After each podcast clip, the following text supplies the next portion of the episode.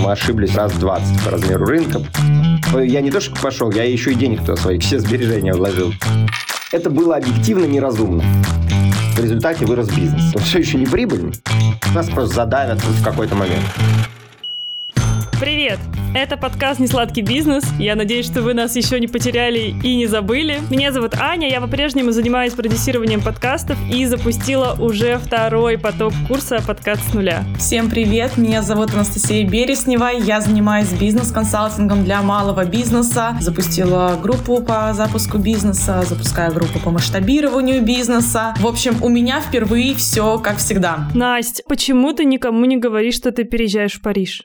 А, да, конечно, я переезжаю в Париж. Да-да-да, конечно, у меня что-то происходит в жизни. И новый сезон нашего подкаста, который стартует через месяц, я уже буду писать с видом на Эйфелеву башню, но об этом чуть-чуть позже. Нет, я спойлерну. Я спойлерну. Следующий сезон будет про международный бизнес, про то, как открыть компанию за рубежом, как переехать, как фаундеры в прошлом году открывали компании в разных странах мира. В общем, будем разбираться с этой темой, так как теперь она для меня очень важна и нужна. Peace. Кстати, это бонусный выпуск нашего подкаста. Мы все еще разгоняемся перед началом следующего сезона. Ждите его очень скоро, уже буквально через месяц. А сегодня у нас в гостях Егор Высоцкий, основатель стартапа «Нет монет». Это сервис для безналичной оплаты чаевых. Вы наверняка видели QR-коды на чеках в ресторанах. И ребята являются сейчас лидерами рынка по безналичной оплате чаевых. Кстати, проект появился в 2019 году, а уже в 2020 вырос в 16 раз. А в 2021 году его основатель Егор Высоцкий Высоцкий вошел в рейтинг Forbes 30 до 30 как молодой фаундер в номинации «Финансы и инвестиции». В феврале прошлого 2022 года ежемесячный оборот чаевых достиг полумиллиарда рублей. Это просто офигеть. Как обстоят дела сейчас, спустя год? Что произошло с его бизнесом в 2022 году? И какие планы у компании в 2023 узнаем в сегодняшнем выпуске. Узнаем, как выходец из консалтинговой компании McKinsey сделал стартап и продал его Альфа-банку в 27 лет за какие-то баснословные деньги. Переходим к выпуску.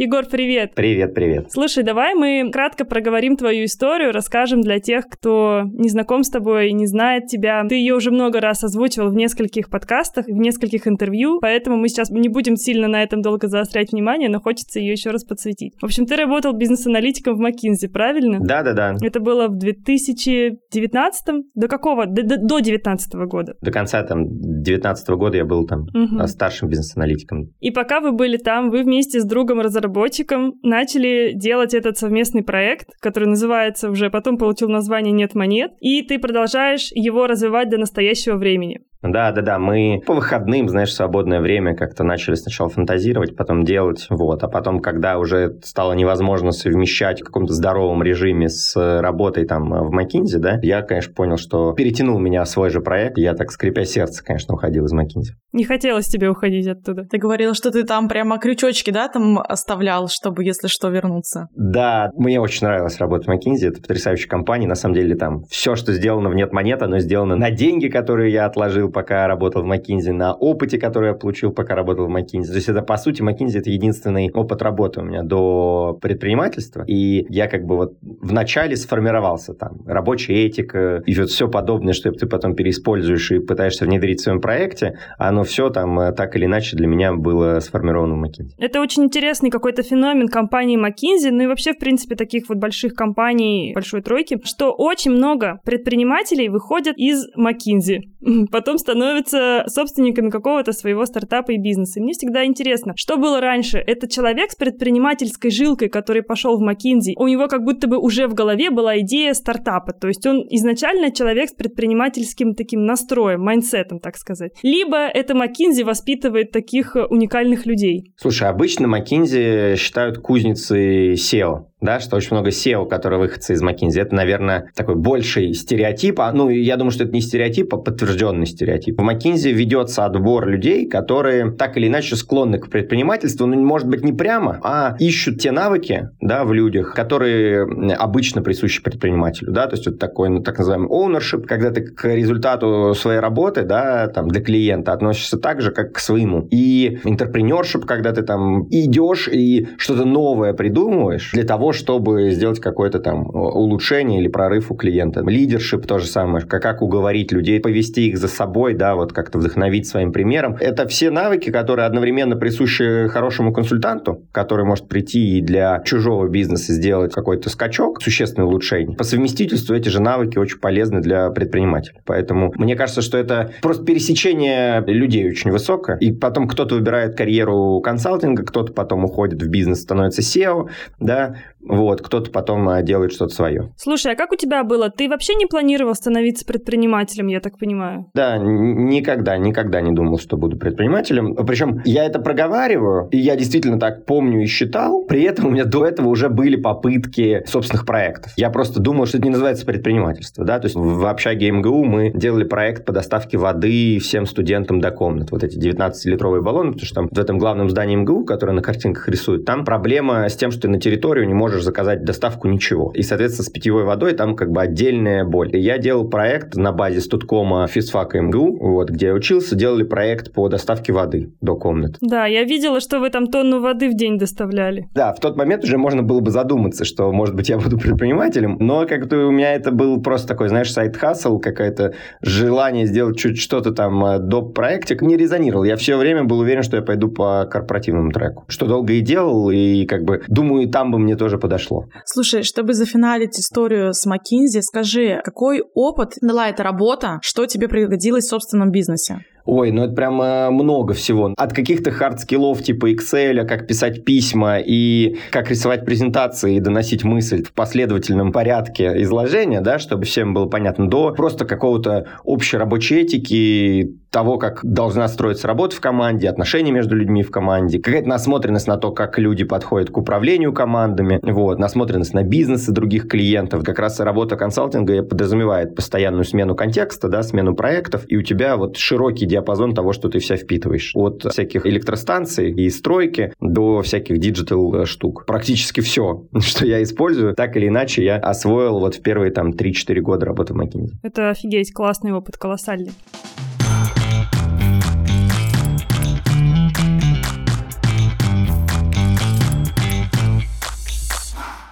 Возвращаясь к нет монет, я, когда над этим думала, я всегда думаю, ну как, кому в голову придет сделать э, сервис для того, чтобы брать чаевые? Это же вообще нифига не прибыльная история. Ну, я понимаю, что это масштаб, это, по сути, чаевые дают всем, везде, это не только там кафе и рестораны, это еще и сфера всевозможных услуг, там от маникюра до каких-нибудь других доставок и всего прочего. Но сама по себе история из разряда «а заработаю-ка я денег на том, что сделаю сервис для официантов» продуктов, ну, грубо говоря, не выглядит денежный. Ты же тоже изначально не думал, что это будет, ну, какой-то твой основной бизнес или вообще заработок? Все так. Мы не смотрели на этот проект с желанием заработать денег, потому что и первая пин-модель показывала, что мы много денег не заработаем. И это действительно проект не про прибыль, а про масштаб, про, знаешь, там, про капитализацию, про какую-то узнаваемость бренда, про вот влияние на индустрию. То есть этот проект, правда, не совсем про прибыль. А почему ты тогда в это пошел? Вот э, сам диву даюсь, если честно. Я не то, что пошел, я и еще и денег туда своих, все, все сбережения вложил. И вот мне сейчас ретроспективно сложно это объяснить. Это было объективно неразумно, потому что мы заранее знали, что денег мы на этом не заработаем, бизнес никогда не будет сильно прибыльным. При этом мы понимали, что если у нас получится сделать из этого какую-то большую красивую историю, то это будет там типа очень крутой кейс, и следующие проекты будет делать проще, быстрее. Ну, в общем, мы хотели потренироваться. Мы вообще ничего не знали про стартапы, ни про венчурные инвестиции, ни про то, как их делать. Одна из проблем, что мы в том числе и как бы понимали, но ничего с этим не делали. Мы просто пошли тренироваться на примере вот этого проекта, который заранее было понятно, что будет маленький, видишь, а потом а, получилось, что мы ошиблись а, раз 20 по размеру рынка, по его потенциальному объему. Я даже не представлял, что в салоне красоты надо чаевые оставлять, когда нет. Я думал, что наш рынок это там тысяча заведений, наша цель была, да, у нас сейчас уже подключено 15 тысяч. Вот, это слабоумие и отвага, по-другому не назовешь. То есть очень хотелось что-то поделать, потому что проблема бесила самих, при этом э, уже была к тому моменту как бы какая-то работа, карьера и казалось казалось, что типа вот э, хочется что-то еще новое попробовать. Не было какого-то, знаете, жадности, алчности, чтобы идти за деньгами, поэтому мы шли просто за каким-то крутым проектом, чтобы потренить. Мы на это смотрели как на портфельный кейс. Вот. Ну, не портфельный для портфолио, а сложилось так, как оно сложилось, что в результате оказалось, что это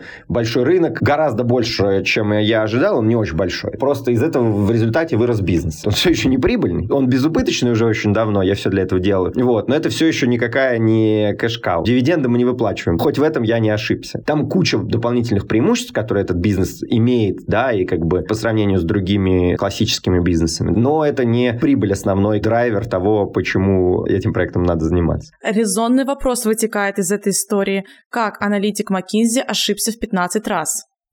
Это очень справедливый вопрос. Дело в том, что, короче, если берешь данные Росстата, то ресторанная индустрия очень маленькая. Вот особенно тогда. Сейчас вот общепит становится сильно более белый. Вот. А типа там в 2018 году, когда я все это придумывал. А главное, ты же еще в ресторанах не разбираешься. Вот я вот не знал, а какая выручка у ресторана? Вы же сходу тоже не угадаете, какая выручка у ресторана. Настя, попробуй. Угадаем, у нас была кондитерская.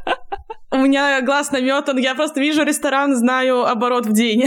Это на самом деле прикол, потому что мы с Настей обожаем заходить в ресторан. Я тут недавно была в Сингапуре, там есть э, очень дешевый однозвездочный мишленовский ресторан. И я посмотрела, сколько у них чеков, посчитала сходу средний чек на калькуляторе, посчитала проходимость, посчитала, сколько в год, при какой маржинальности, сколько зарабатывает владелец бизнеса, и офигела, конечно. Это профдеформация. Я тогда так не умел. Приходите ко мне на бизнес-консалтинг. Нет, сейчас я уже тоже, конечно, чувствую, что могу так на вскидку прикинуть, глядя на заведение, сколько мы будем там чаевых собирать, и так восстановить примерно какое выручку заведения в голове. Тогда это было вообще не про меня. Конечно, удивительно, что я ошибся в 15 раз. Я консервативный всегда отношусь к планированию всех целей, бизнес-планов и так далее, но 15 раз это слишком большая такая, знаешь, подушка. Ну, будем считать, что это очень классно, что ты ошибся в 15 раз в лучшую сторону, как бы. В лучшую сторону, да. Ты рассказывал, что вложил в бизнес 2 миллиона рублей своих денег. Два вопроса на, на эту тему. Первое, это не страшно ли было тебе вкладывать столько денег и вообще откуда понимание, что такие инвестиции это нормально в первый бизнес? И второе, можно ли сделать на меньшие суммы, не знаю, например, MVP какого-то проекта, если, например, у меня нет 2 миллиона, но я готова сколько-то там вложить или привлечь на совсем ранней стадии пресида. Это ты про себя сейчас, Настя, да?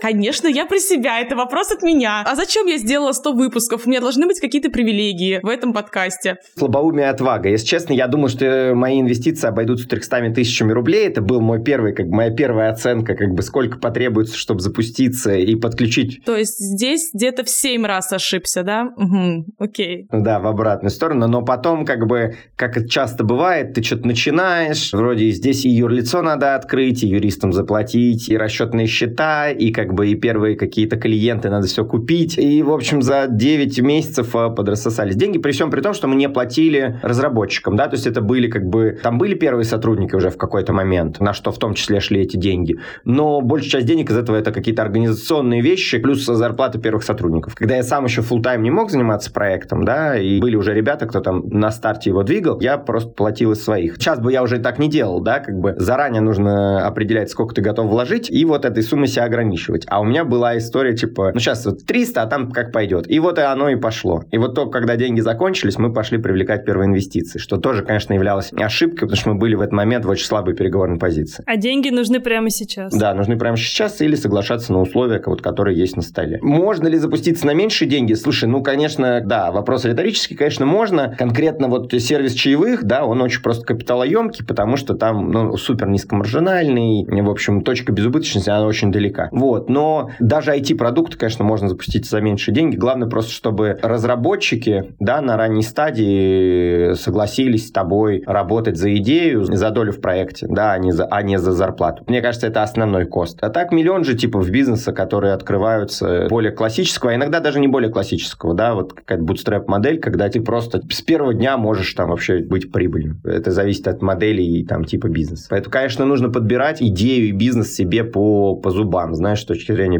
первых инвестиций. В одном интервью ты сказал, что ты вообще не жалеешь о том, что ты раздал доли, что это было очень выгодно, но в другом интервью ты сказал о том, что ты бы сейчас уже так не сделал, если бы открывал свой бизнес. А, все-таки, где правда? Отдавать ли доли разработчикам, либо стараться сохранить свой контрольный пакет? Либо ты бы сейчас сделал все по-другому? А, да не, не, я думаю, что это просто из двух разных интервью в двух разных контекстах было сказано. Моя позиция остается прежней, что как бы если у тебя нету кучи денег для того, чтобы вначале сразу ну, нанять разработчиков, то единственная правильная модель для фаундеров – это первым сотрудникам выделять доли вместо большой зарплаты. Ключевым сотрудникам, которые на старте помогают бизнесу стартануть. Потому что в конце концов э, тебе нужно вот преодолеть вот этот первый порог какой-то, добежать до MVP и желательно до, там, до продукт market fit, как минимум продукт сделать и посмотреть, что люди скажут. И уж, конечно, лучше и разумнее, на мой взгляд, делать это, давая доли команде первых сотрудников, чем просто платя зарплаты. Да, во-первых, отдача другая, mindset другой. И я абсолютно не жалею, что мы так сделали, потому что это совершенно другие отношения сразу между вами, они партнерские, а это самое главное на старте, что у вас как бы вот первые люди в компании, они все становятся такими соучредителями, партнерами, а не отношения, знаете, классические работодатель-работник. Я здесь абсолютно не жалею. Про доли мог я сказать в контексте, что я бы сделал по-другому, но там идея была в чем? Что мы пошли в проект, в который, очевидно, капиталоемкий, не имея собственных э, инвестиций больших. То есть вот мы потратили 2 миллиона и все. И дальше нужно было поднимать деньги, а мы этого не умели делать. У нас не было окружения для этого, мы не знали отчасть, мы не знали какую-то даже теорию, да, вот типа сколько нужно отдать на первом раунде. В результате, конечно, со временем это привело к тому, что мы не рационально распорядились э, там долями в проекте, да, вот. Конечно, сейчас, причем это было необходимо. На том этапе, как бы, все эти шаги в том контексте, они были верны. Просто сейчас, с высоты собственного опыта, я понимаю, что я просто по-другому бы подходил к этому всему, да, раньше бы начинал искать, да, сейчас и круг общения сильно изменился, да, и на второй проект всегда деньги поднимать легче, чем на первый, поэтому я не жалею и считаю, что это супер правильная практика на ранней стадии ключевых сотрудников мотивировать долями, а не деньгами. Это позволяет быстрее стартануть, позволяет дальше пробежать без э, инвестиций. Слушай, ну а вот говоря про первые инвестиции, когда вы их поднимали, ты пошел к частным лицам, ты не пошел ни в фонды, ни в акселераторы, и ты говорил в интервью, что ты тогда сделал единственный как бы правильный выбор, потому что фонды вам бы не дали, потому что у вас нет какого-то большого там международного импакта, какого-то международку ты поэтому тоже не пошел. В акселераторы ты не пошел, потому что там бы были совсем небольшие деньги. Вот расскажи как раз, почему ты принял такое решение, вот эти вот частные инвестиции. Да, на самом деле ты в вопросе э, практически ответила. Напомню, я все еще думал, что наша цель подключить тысячу ресторанов, и как бы это смешно просто такой питчить фонду, потому что это все еще казалось очень маленькой историей. В акселераторы мы не пошли. Вот у меня нет ответа на этот вопрос, почему. Вот потому что такое ощущение, что потому что хотелось самим просто сделать. Мы умнее, типа, что мы на common sense не вывезем. Мы же из Маккинзи. Да, что зря, что ли, смотрел, как бизнесы работают. Я как-то даже не рассматривал, если честно. То есть нам, нам не хотелось связываться ни с грантами, ни с какими-то вот такими институтами, которые привнесут дополнительный, не знаю, корпоративный контроль на такой ранней стадии. Поэтому мы пошли в сторону частных инвестиций. Я абсолютно об этом не жалею, да, как о, о факте того, что мы пошли в сторону частных инвестиций. Это было правильное решение. И я считаю, что как бы частные инвестиции хорошо подобранного частного инвестора дадут, вероятно, даже больше, чем акселератор. Что вам это дало? Ну, кроме денег. Ну, наши частные инвесторы на ранней стадии сделали очень большой вклад в развитие проекта с точки зрения вообще процессов. То есть, одно дело смотреть как бы как консультант на крупные большие компании, другое дело строить компанию с нуля и выстраивать отчетность какую-то, цикл принятия решений, выстраивать, знаешь, какие-то базовые вещи, как часто мы смотрим на какие-то метрики, какие метрики надо мерить, да, вот на больших компаниях как будто было проще мне тогда замечать и, и делать улучшения, а вот на самой ранней стадии у тебя абсолютно пустое поле, ты должен с нуля что-то построить, вот, одно дело в каком-то уже построенном доме что-то докрутить, другое дело с нуля сразу строить дом, и вот, конечно, там частные инвесторы, конечно, нам на старте помогли в этом смысле, и с точки зрения э, привлечения заведений, да, и с точки зрения ну, выхода на рестораны, да, и переговоров. И с точки зрения того, что они, конечно, были опытнее нас, потому что мы были, ну, то есть сильно моложе и гораздо менее опытные. Ну, у меня отсутствовал опыт управления. Конечно, нам это очень помогло. То есть ты привлекал, во-первых, знания, во-вторых, связи. Да, во-первых, деньги. Да, да, да. А во-вторых, уже знания, бизнес-девелопмент, какую-то поддержку. Да, ну, как бы мы, конечно, привлекали умные деньги. Мы привлекали умные деньги, и, конечно, так и нужно делать. Да, то есть э, достаточно странно на, на ранней стадии, ну, наверное, да, это стоит прямо проговорить, да, что весь прикол частных инвестиций в том, что ты на ранней стадии привлекаешь умные деньги, и помимо денег от инвестора получаешь что-то. Это могут быть сервера, если у тебя там бизнес с вычислением связан, это могут быть нетворк индустриальный или индустриальная экспертиза или помощь потом при продаже, да, то есть э, как бы люди, которые продавали не один проект, да, например, делали экзит, да, ты должен понимать, что ты получишь от частного инвестора, кроме денег. Просто взять деньги, ну, оно как бы в какой-то мере поможет, но это не даст такого толчка проекту. Мне кажется, что нас э, слушают молодые предприниматели, они тоже, скорее всего, планируют надеяться когда-нибудь э, или подойдут к тому этапу, когда на свои оборотные средства там или вложенные уже невозможно существовать. И вот как выбрать не знаю, того человека, к которому ты пойдешь питчить свой проект, к которому ты пойдешь за инвестициями все супер зависит от стадии. Я бы сказал, что это практически как выбор партнера, с кем делать проект. Давайте сосредоточимся на ранней стадии, на поздней стадии, это, мне кажется, отдельный вопрос. Да? На ранней стадии развития проекта, когда там или есть MVP, и, или вообще еще нету, но лучше, чтобы был, или там есть какие-то первые продажи, конечно, нужно искать человека, который дополняет вашу команду текущую, да, ваш проект, что-то в него вносит, кроме денег. То, чего вам не хватает. Нам не хватало всего. Мы искали человека, который просто, по сути, типа... У которого есть все. Чаще всего это так происходит, да, что там, не знаю, вот вы делаете стартап, и вроде разбираетесь, в индустрии, ну, наверняка. Мы, мы не разбирались, но вот как бы предполагается, что вы делаете проект в какой-то индустрии, и вы разбираетесь в рынке. Тогда вы ищете частных инвесторов, но при этом у вас нету там связи для того, чтобы выходить на потенциальных клиентов ну, связи, не люблю это слово, если честно, нетворка, да, и вы ищете человека, который в этой индустрии уже просто заматерел, и у него широкий э, круг общения. Тогда он, присоединяясь к проекту, по сути, помогает вам с продажами. Вы сделали продукт, но вам нужно его онлайн, например, продвигается, да, и вам нужен маркетинг, а у вас нет экспертизы в маркетинге. Вот один из вас, там, не знаю, э, продуктолог, другой там технический директор, там, да, вот вы сделали продукт, или там один CEO, другой CTO, классический setup. Сделали продукт, как бы, а как его на рынок выводить, вы не знаете. Вы ищете инвестора, у которого, например, маркетинговое агентство, да, и он заходит деньгами и маркетингом. Я знаю опыт стартапа, который привлекал вообще вместо инвестиций на ранней стадии, они привлекали рекламу. Компания, которой они продали долю на ранней стадии, заходила рекламой. То есть она заходила количеством показов, а не количеством рублей. Тоже такое опыт бывает. По сути, вы как бы к этому моменту, к моменту, когда вы поднимаете инвестиции, вы уже понимаете, какие есть ключевые точки для роста вашего бизнеса. Какие метрики надо улучшить, грубо говоря, да? В чем лежит ваш потенциал э, для быстрого роста для следующей стадии, да? То есть можно развиваться как-то там, типа, не знаю, медленно через то, чтобы самим ходить в холодную в рестораны, обивать пороги и разносить презентации, как я там делал на ранней стадии. А можно познакомиться с учредителем сети из 50 ресторанов, запичить один раз и продать. Ну или там можно самим учиться маркетингом заниматься. Если вы видите, что типа ваш, вот как бы, вот где лежит то, что позволит вам сделать быстрый скачок, вырасти быстро и добежать до следующей стадии, на которой вы будете поднимать там следующий раунд инвестиций. Это обычно должно быть видно из финмодели, что где лежит. Где-то это в количестве клиентов, где-то это в маржинальности, где-то это в трафике рекламном. За счет чего где-то точка роста, которая тебе позволит сделать какой-то прорыв, да, и отличаться отличаться от других конкурентов, если они есть, обогнать их. Очень круто, согласна, что это всегда не только про деньги. То есть это не просто какой-нибудь человек с улицы, Вася Пупкин, у которого много денег, и который «давай я в твой бизнес деньги вложу». Это обязательно должны быть какие-то умные деньги. Спасибо за пример с ресторанами. А вы не с Сосоевым работали? Не, мы с Сашей давно и хорошо общаемся. Ну, мы познакомились вот уже после того, как мы запустили «Нет монет», уже на более поздних стадиях. Но нет, мы, мы очень хотели с Сашей работать, и вот сейчас мы в «Нет монет» с ним работаем. То есть он наш амбассадор, помогает нам и с пониманием индустрии, и маркетингом, вот с разных сторон. Поэтому да, вот в этом примере, вот, например, на ранней стадии идеальным бы примером был бы Саша Сосоев для нашего проекта.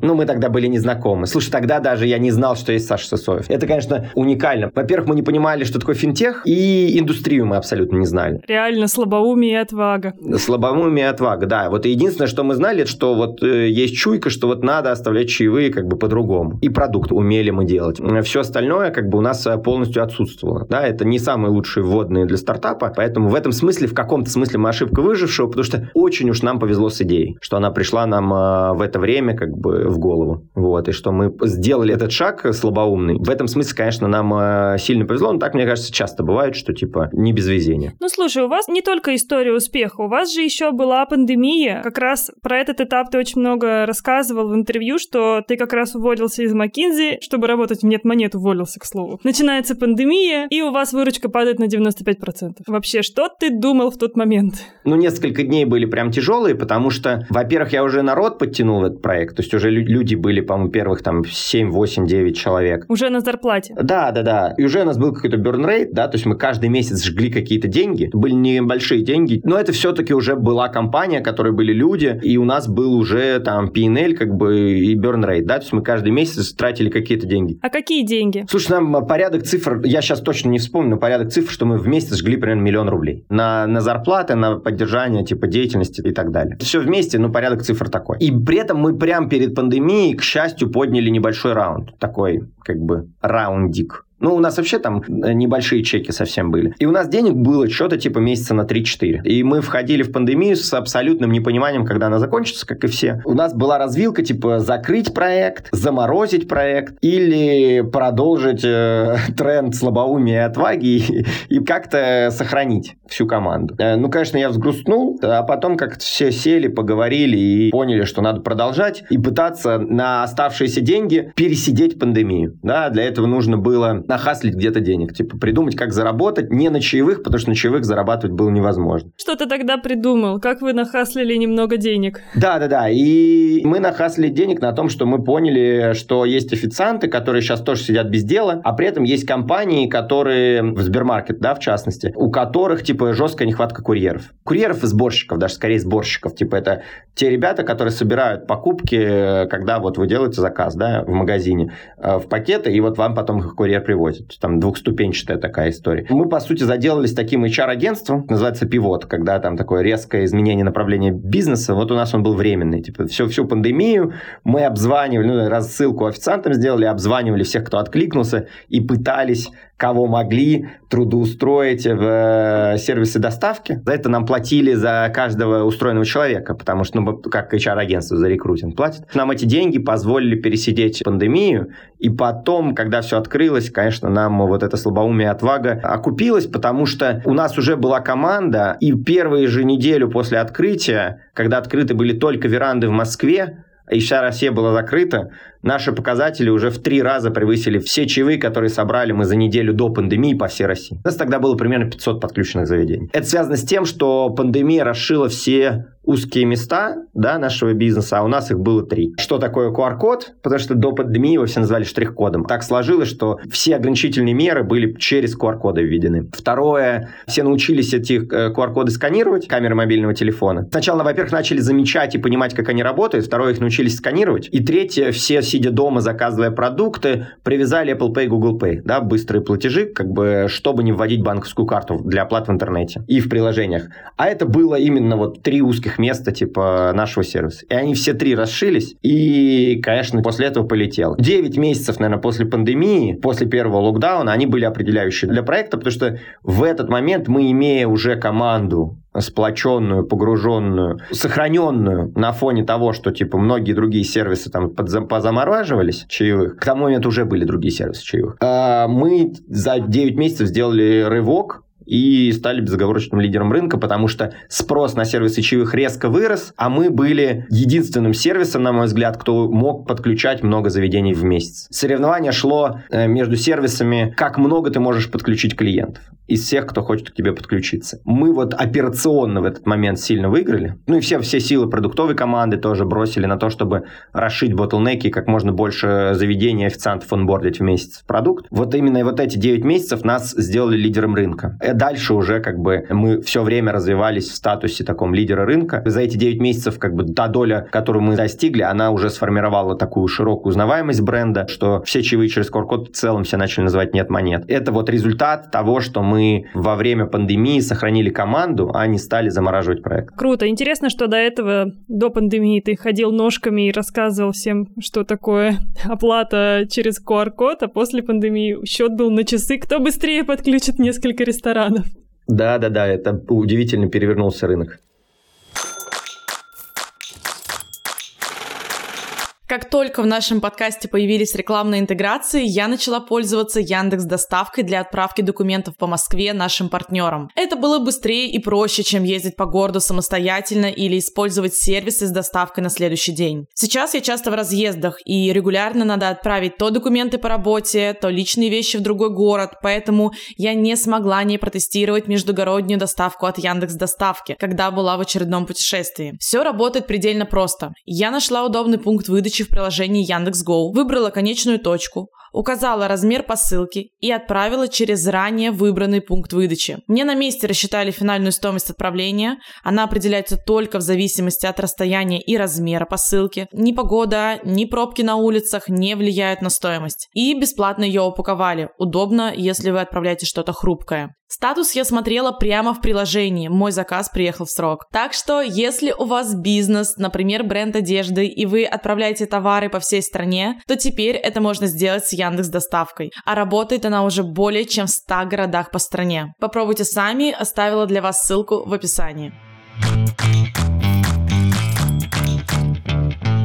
9 месяцев у вас активный рост, и потом вам опять нужны деньги, и приходит Альфа-банк, если очень кратко. Как это произошло? Примерно так, как ты и сказал, что мы выросли вот за эти 9 месяцев, и за эти же 9 месяцев все остальные понавыпускали еще сервисов электронных чаевых. Там на рынок вышел уже к этому моменту Сбер, уже было понятно, что вот-вот так или иначе, или самостоятельно, или через M&A выйдет Яндекс, уже были Тиньков, еще не было ВТБ. Ну, короче, уже было понятно, что рынок начинает консолидироваться. Как бы сигнал сигналом для меня стало то, что типа вышла реклама Сбер чаевых или Delivery чаевых, там уже Delivery Club, по-моему, тоже свой сервис сделали, с э, Киркоровым и Милохиным одновременно. Ничего себе. На телеке. На телеке сервисы электронных чаевых. И я в этот момент понял, что типа стоимость этого ролика превышает, даже, может быть, не только инвестиции, а даже совокупную стоимость нет монет на тот момент. И стало понятно, что, конечно, скоро на этом рынке без э, корпоративных инвестиций будет тяжело. И тогда, и сейчас, да, мы вот как бы не допускали возможность огромные чеки инвестиций привлекать от частных инвесторов. Там, мне кажется, даже оценка не позволяла привлекать там чеки десятки миллионов рублей от частных инвесторов на той стадии. Поэтому мы понимали, что как бы если мы сейчас не предпримем какого-то стратегического партнерства, да, не заручимся крупным партнером, то нас просто задавят в какой-то момент. У нас точно еще было время, да, но мы чувствовали, что в этом направлении все идет. И абсолютно не ошиблись, если бы мы не сделали никакую сделку, нас бы сейчас с большой долей вероятности не существовало. Наверное, через 9 месяцев после там или через 12 месяцев после того, как мы об этом подумали, и начали работать в направлении того, чтобы найти какого-то стратегического партнера, через 12 месяцев началась, как я называю, это война маркетинговым бюджетом. Потому что началась практика того, что наши заведения начали конкуренты за деньги перекупать. Легальный способ подписать, грубо говоря, клиента, чтобы он поменял сервис электронных чаевых. За эти 12 месяцев мы успели сделать сделку с Альфа-банком, причем, по-моему, там, если я не ошибаюсь, месяца за 3-4 мы сделали с момента нашего первого разговора. Просто мы двигались быстрее всех с Альфа-банком, и, и нам было и интересно, им было интересно, и мы быстро сошлись. И потом, после сделки с Альфа-банком, получив доступ к корпоративным инвестициям, мы еще успели нарастить команду, еще хорошо успели вырасти. И вот к моменту, когда рынок окончательно стал корпоративным, на котором остались только игроки с доступом к крупному капиталу, корпоративным деньгам, мы к этому моменту уже были окрепшие. Если бы мы оставались стартапом с частными инвестициями, мы бы не выдержали. Причем я допускаю, что какие-то другие фаундеры смогли бы это сделать, но я тогда не был готов, чтобы на частных инвестициях соревноваться с этими крупными компаниями. Поэтому для нас было супер верным решением. И мы фактически поговорили с несколькими игроками на рынке. С Альфа у нас больше всего синергий. И с Альфой мы быстро сделали сделку, это все и оправдало, на самом деле. А что вам дала эта сделка? Вот если первое, это вы получили деньги, знания и связи, то что вам именно вот такая большая крупная сделка? По сути, в инфоповоде, в новостях везде проходило, что Альфа-банк купил нет монет. То есть практически как будто бы это было какое-то поглощение, слияние. Ну, оно так и было, формально, я бы сказал. Это так и есть. 100% долей принадлежит Альфа-банку. И единовременно начало принадлежать. Но сделано это было для того, чтобы упростить э, управление компанией. Потому что как бы управлять ООшкой, в которой X процентов принадлежит банку, Y процентов принадлежит фаундерам, э, достаточно сложно. Я какое-то огромное количество денег потратил на нотариусов за время, пока в нашем юрлице было несколько учредителей. Ну, это было просто катастрофическое мучение. Поэтому управлять ООшкой, в котором один единственный учредитель, просто гораздо проще проще. А в чем сложность? То есть вы не можете о чем-то договориться? По сути, любые дополнительные инвестиции, любое принятое решение, корпоративное решение, требует нотариального заверения. Э, более того, как бы, когда какая-то доля принадлежит основателям, какая-то доля банку, да, встает вопрос размытия, там, ну, в общем, вы продолжите торговаться за вот эти все вещи. А нам как бы хотелось просто, чтобы и банку было удобнее с нами работать, владея компанией на 100%, чтобы не тратить кучу времени на корпоративные взаимодействия. И я думаю, рисков для банка было меньше на 100% владеть компанией, чем владеть ей не на 100%. И нам это было окей, потому что мы в результате имеем мотивацию как соучредители. Грубо говоря, мы все еще замотивированы на рост, развитие проекта, проекта и капитализацию как бы такими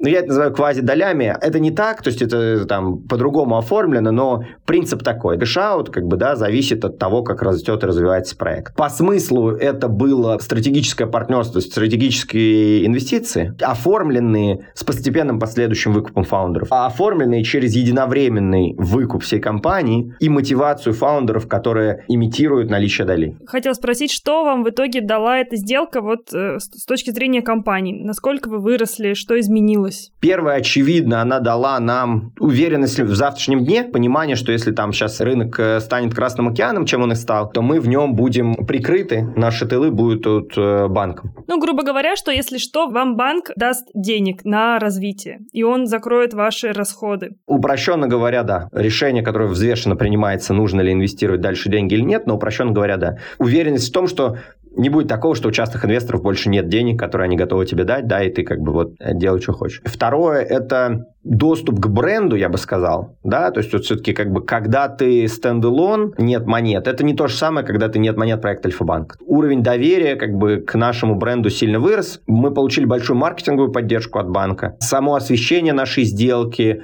и последующая помощь с пресс-релизами, и она до сих пор продолжается. Мы там вот как бы регулярно нас банк поддерживает с точки зрения маркетинга. Сейчас мы запускаем новый продукт, про него отдельно расскажем. И вот там маркетинговая поддержка банка позволила нам, по-моему, за первые дни там 100 заявок на подключение получить. Офигеть. Тот маркетинг, который мы не можем делать сами, например, на нашем размере, да, банк э, нам с ним очень сильно помогает. Стартап растет, превращается постепенно в компанию, и у нас есть совет директоров, куда входит топ-менеджер Альфа-банка, э, совет директоров нет монет. Нам этот гайденс, конечно, очень помогал, да, и помогает, потому что компания растет, ты вынужден все время менять то стратегию пересмотреть, то пересмотреть какие-то подходы. Ну, много прям вещей, которые мы внедряем в нет монет, они рождались через взаимодействие с членами совета директоров или с, там с другими менеджерами банка. У нас банк при этом не лезет в наш э, проект супер глубоко, у нас нет такого, что там мы сидим в Альфа-банке или как супер глубоко интегрированы, но это такая прям хорошая, качественная поддержка советами, да, бизнесовыми на опыте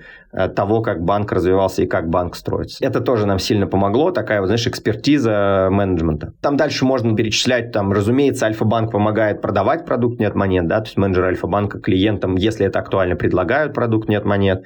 Нас там не то, чтобы нужно продавать, потому что у нас бесплатный продукт, мы это называем формально продажами, скорее про наш продукт нужно просто рассказать. Для нас этот Альфа-банк это, очевидно, канал привлечения, который помогает нам расти в регионы. Наша команда ездит в регионы, как бы, и по клиентской базе Альфа-банка работает, поэтому синергии супер много. По этим синергиям, собственно говоря, если возвращаться, да, мы и выбирали. Когда ты начинаешь задумываться о том, что на частных инвестициях или сам на оборотных средствах дальше не можешь, ты начинаешь искать стратегического партнера, выбираешь его по критерию того, с кем у тебя больше синергий, и потом, когда делается эта сделка, тебе надо эти синергии начать реализовывать. Чтобы короче и понятнее было, я часто рассказываю, что если бы мы развивались одни, мы бы могли достигнуть точку X. С теми деньгами, с той экспертизой, которая у нас была, возможностями и так далее. Сделка с Альфа-банком, я думаю, что позволила нам достичь там 3X. Или 5x. Нужно искать, вот насколько x ты вырастешь больше, если ты сделаешь с кем-то стратегическое партнерство. Самый важный вопрос. А какая была сумма сделки? Ну, слушай, я, конечно, не могу рассказать, вот, э, вы прекрасно это понимаете. А можешь примерный порядок цен? Мы читали, что это порядок 3-4 да, миллионов долларов, что-то такое. В прессе говорили от 4 до 8 а. миллионов. И ответ от Альфа-банка был, что скорее по нижней границе. Ну вот, я поддержу этот ответ, да. Хорошо. Мы сейчас все мысленно переносимся в 2020 год, э, считаем курс и считаем, сколько вы, ребята, заработали на это сделать. Это в 2021 году было. Ты уже очень классно рассказал про ваше партнерство, но я все равно спрошу, не жалеешь ли ты? Может быть, если бы ты развивался на независимые, там, не знаю, деньги частных инвесторов, твоя доля бы до сих пор была большой просто долей в компании. И с годами она бы только росла и увеличивалась. Н- не жалеешь ли ты, что ты, по сути, продал большую свою компанию, сделал его частью отдельного бизнеса, и сейчас ты как будто бы, ну, условно говоря, наемный сотрудник в своей компании? Ну, в общем, нет, не жалею, потому что я считаю, что гораздо более вероятнее, что компании бы не существовало, если бы мы это не сделали. Мы тогда не ошиблись, когда предполагали, мы даже не представляли, насколько сильно изменится рынок. То есть нам казалось, что сейчас выйдут на рынок игроки с доступом к корпоративному капиталу. Сбер, ВТБ, Деливери, Яндекс, Тиньков, да, и мы ожидали, что будет заруба, но мы даже не представляли, какая. Да, и с частными инвестициями мы бы просто не выдержали в этой игре. Я наблюдал проекты другие, да, они были меньше нас, которые которые остались частными инвестициями, ну и как бы или потом по какой-то остаточной стоимости продались, или вообще я потерял их с радаров. Я думаю, они закрылись. Поэтому я абсолютно не жалею, потому что я сходу не вижу, какое могло бы быть развитие событий, чтобы мы выстояли в этой гонке. Особенно зная, как она состоялась и как она сейчас выглядит, насколько Красный океан на рынке электронных чаевых и сейчас на рынке там QR-оплаты, куда мы выводим новый продукт. Поэтому я однозначно не жалею, потому что и с точки зрения денег, и с точки зрения опыта, и с точки зрения сохранения сохранения проекта. Это было осознанное решение, и мы скорее сомневались, стоит ли тогда. Но вот сейчас я вообще не сомневаюсь, что оно того стоило.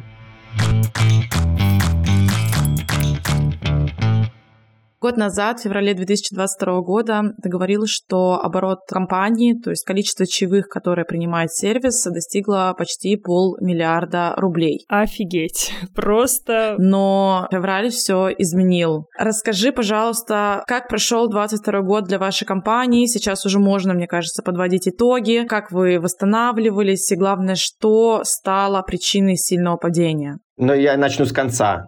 Причиной сильного падения стало отключение Apple Pay и Google Pay. Для нас это было критично. То есть в момент отключения Apple Pay и Google Pay, по-моему, я помню эту дату 11 марта, наши обороты упали на 80%. Почти годовщина сегодня. У всех своя роковая цифра. Да, и это было очень похоже на то, что было с нами в пандемии. Только к тому моменту в компании работал, наверное, уже человек 60-70. Мы как бы уже были совершенно другого масштаба, да, если в пандемии нас было 8-9, то к этому моменту мы уже были там, наверное, в проекте было 60-70 человек. Почему как бы обороты упали? Потому что гостям перестало быть удобно оплачивать чаевые, номер карты как бы далеко не все готовы были вводить. Следующие несколько месяцев, я думаю, до полугода было посвящено тому, чтобы как можно быстрее всеми возможными способами восстановить конверсию. Конверсию в оплату, чтобы снова было оплачивать чаевые через Куркот удобно. Очень быстро внедрили Яндекс.Пэй, можно сказать, на опережение. То есть мы как бы сразу в начале марта побежали побежали внедрять Яндекс.Пэй. Потом мы внедрили Сберпэй, тоже как опцию, и потом систему быстрых платежей. И параллельно с этим, где-то там, вот я не помню там уже когда что было, потому что это было так как во сне, знаешь, типа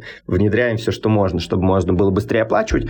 Мы добавили крутую функцию, когда мы там секьюрно запоминаем данные гостя, вернее, наша платежная система, да, запоминает как бы, какой картой платил гость, чтобы в следующий раз, когда мы его идентифицируем, мы там передаем там платежной системе токен этого гостя, они подставляют его данные карты для быстрой операции, чтобы не нужно было вводить. Причем это очень легко сделать, когда у тебя есть мобильное приложение, да, идентифицировать человека. А когда у тебя веб-приложение, да, то есть как у нас сайт, упрощенно говоря, идентифицировать э, гостя становится очень сложно. И мы кучу всего сделали, в том числе там у нас есть партнерство с мобильными операторами, вот, через функцию Mobile ID, когда если ты сидишь с мобильного интернета, мы понимаем, с какой сим-карты ты сидишь, и по номеру этой сим-карты, условно говоря, по там ID-шнику этой сим-карты, мы тебя запоминаем обезличенно, то есть мы не знаем, кто ты, но мы знаем, что это ты, и мы запоминаем, каким токеном карты ты расплачивался в предыдущий раз, и в этот раз тебе, если ты с той же сим-карты сидишь в другом заведении, мы тебя узнаем и позволим тебе оплатить запомненной картой.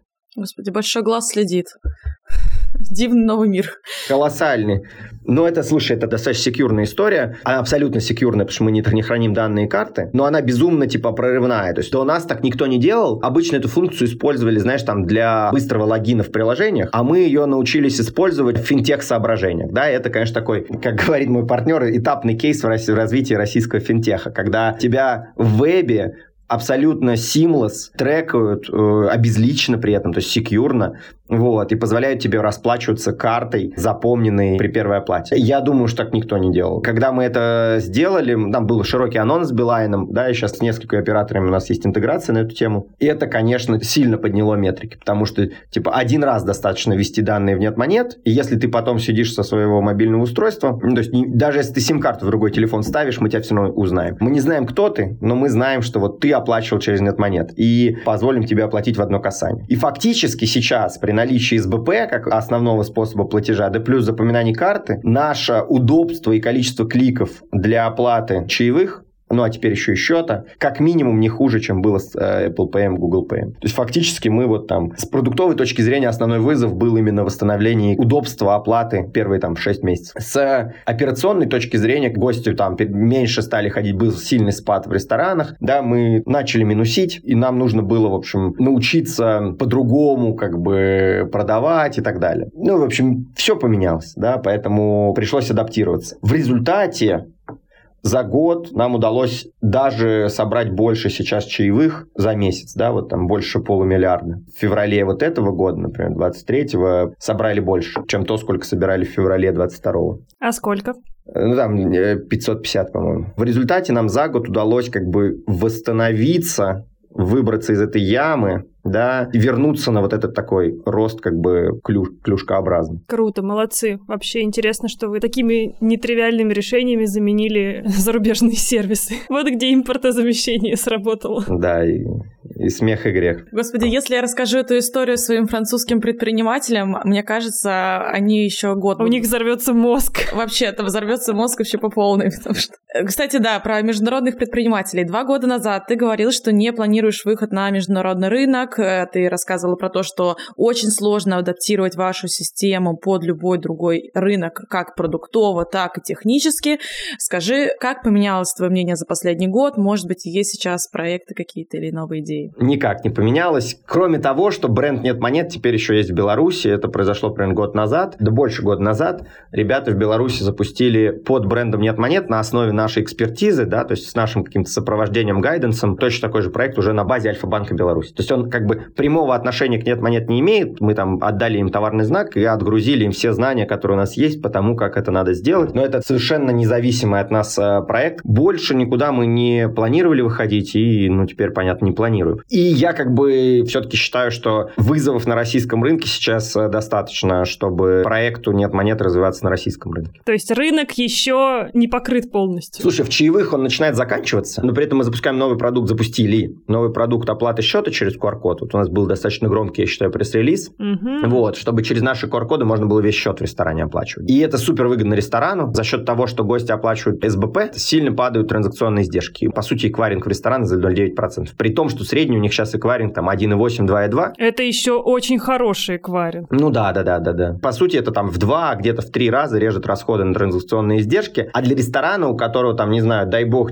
там прибыль это 5-10% от выручки, 1% выручки или полтора 2% выручки, это типа 10-15% прибыли. Вот, поэтому это, конечно, супер инструмент, который мы сделали. Мы только пиара первые дни, да, через а, пресс-релизы, через анонсы, к нам поступило больше 100 заявок на подключение, вот сейчас мы разгребаемся, там всех подключаем. Это тот самый новый проект, да, про который ты упоминал? Тот самый новый, ну, слушай, это мы его называем новый продукт, на самом деле это просто эволюция как бы текущего продукта, чтобы через QR-код наш можно было оплачивать э, и счеты чаевые. Просто этот QR-код теперь стоит не в причеке, он остается в причеке, просто еще один такой же QR-код, статичный только, появляется на столе, да, на каком-то крутом, классном, симпатичном носителе, вот, который тебе позволяет, не дожидаясь официанта, то есть вот ты, ты закончил ужин, и ты вот дальше избегаешь вот этих 5-10 минут, когда ты уже на самом деле хочешь уйти, но ты должна вот дождаться все формальные процедуры выполнить. Позвать официанта, попросить счет, проверить причек, оплатить, заставить чаевые и уйти, да, вот э, это занимает там 5-10 минут. В пиковое время бывает даже больше, когда у официанта времени нет, там терминал занят или типа того. Вот наш как бы продукт, он позволяет тебе все это избежать. Вот ты как бы допил свой, свой бокал вина, как бы решил уйти, отсканировал QR-код, оплатил одной транзакции счет чаевые через нет монет и ушел. А в ресторане там официант уведомление получил, э, управляющий в личном кабинете увидел, что все оплачено. В Аркипе Байка все автоматически закрылось, это в системе управления рестораном. Как будто к тебе подошел официант, и он тебя рассчитал. А на самом деле ты сделал все сам. Такой self-checkout. Э, я и верил в этот продукт, и сейчас вижу, какой на него спрос на рынке. Мы, мы не первые на этом рынке, э, то есть такие продукты уже есть, но из того, что я сейчас вижу, мы, конечно, сделали сильно лучше, чем есть на рынке, поэтому я рассчитываю, что мы, как во время после пандемии, вот, э, догоним и обгоним. Потому что команда у нас сейчас супер большая. Во все оружие подошли, так скажем,